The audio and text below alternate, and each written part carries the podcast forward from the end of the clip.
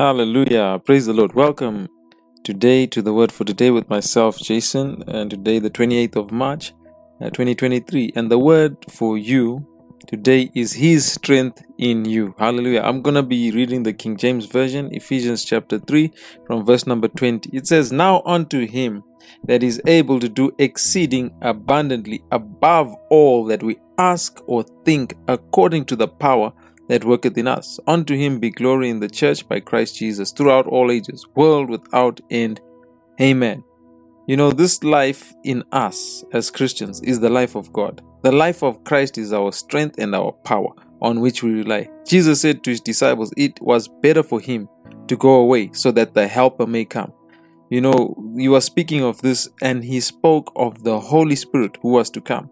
He said that they would receive power after that the Holy Ghost comes upon them. Let's have a look at that. It's in Acts chapter one verse number eight. It says, "But you shall receive power after that the Holy Ghost is come upon you, and you shall be witnesses unto me both in Jerusalem and in all Judea and in Samaria and unto the uttermost part of the earth." So know this, that you have the strength of God to carry you.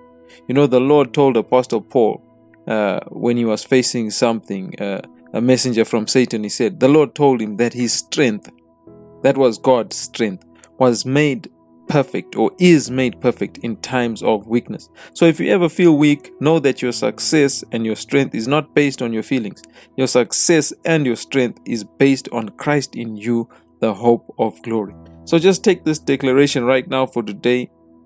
There's power in words we speak, so declare this out. Say, Christ in me is my strength. In Jesus' name, amen. Hallelujah. And we can read Philippians two verse thirteen in closing. It says, "For it is God which worketh in you both to will and to do of His good pleasure." Amen. Praise the Lord. So thank you for listening to this. Remember to share this uh, podcast, and I'll be back again tomorrow with another good word. God bless you. Have a blessed day. Jesus loves you. Amen.